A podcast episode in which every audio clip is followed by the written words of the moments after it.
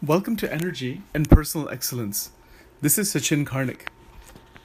We are continuing our examination and exploration of the philosophical development and philosophical exploration area of the Energy and Excellence program.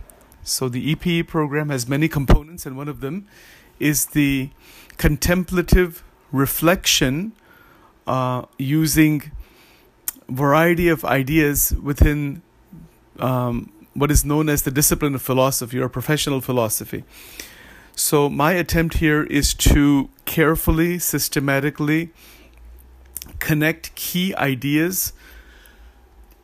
excuse me, um, connect key ideas regarding the philosophical process with personal development and specifically with the enhancement of intellectual power, intellectual energy. So, with that in mind, I want to begin our examination today with a continuing exploration on what exactly is philosophy. So, philosophy is the love of wisdom in one sense because we want to have greater insight, greater greater awareness. Uh, and philosophy is very much reflective, meaning that we can reflect upon as human beings, we have the ability, the capacity the will to reflect upon the varieties of human experience. See, this is very broad. Human experience is tremendously broad. There are so many types of experiences. All of the experiences that humanity has can be reflected upon, and nothing is left out. That is the universality of philosophical re- philosophical examination. And the way that Western philosophy and Eastern philosophy has proceeded is that it has used rational and and methodological methods where systematic consideration of topics occurs. Rational process, rationality is used, logic is used, careful uh, probing is used then methodologies have been created, methods have been created to unravel truth, to unravel and gain more insight into the human experience. And then to systematically look at the various questions that come about, because it all begins with the questions, and then how, where those questions actually lead us. So, all human endeavor begins in the mind, and all development of humanity is part of the intellectual development that has happened throughout the world. Of course, there's emotions, there are other aspects of the mind, but the, the leaps forward have occurred due to the reflection upon the varieties of experience, whether that is in science, scientific disciplines or in literature, in poetry, in, in art, in engineering, you just name it. it doesn't matter which which subject it is or which area it may be in, right? So if so as we are moving ahead, uh, to philosophize means to reflect, to meditatively consider a question.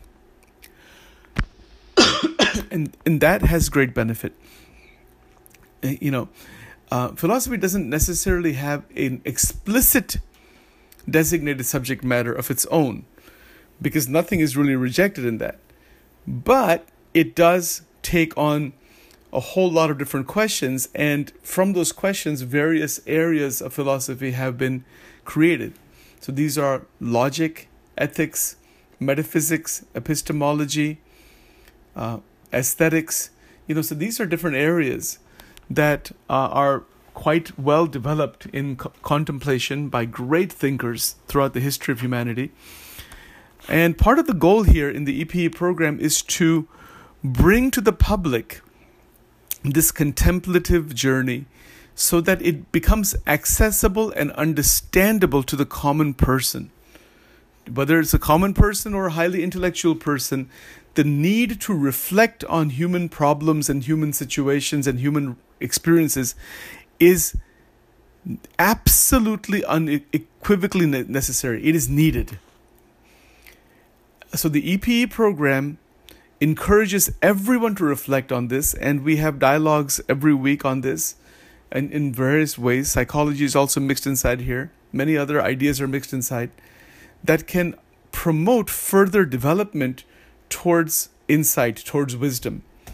Those who want to do this individually with me in the each in the EPE program can do so. Just contact me and I can set up timing for that. The group work is also very very good. All right, so now to continue forward, you know, let's take one term at a time. Let's take the term logic.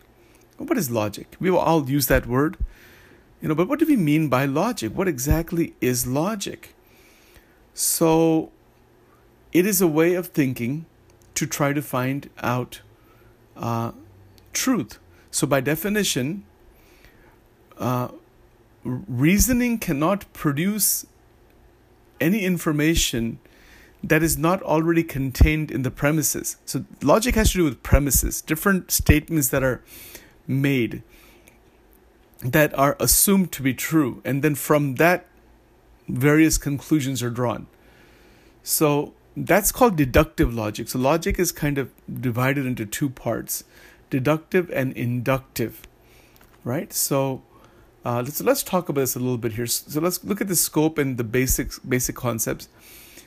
So, uh, an inference is a rule governed step from one or more propositions called premises to a new proposition, usually called a conclusion. So, you've got, keep this in mind the word inference, then the word proposition, the word premises, and the word conclusion.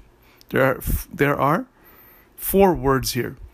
So, an inference is a rule governed step infer to infer use, using various rules whether something is true or not you know from various premises. You, uh, so an inference is a is a rule governed step from one or more propositions. We'll, we'll define all of these in just a moment. And those propositions are called premises. Okay, so an inference is a rule governed step that is taken by the person making the inference. It's a, it's a rule governed step from one or more propositions called premises to a new proposition, usually called the conclusion. Right, so, what are some examples of that?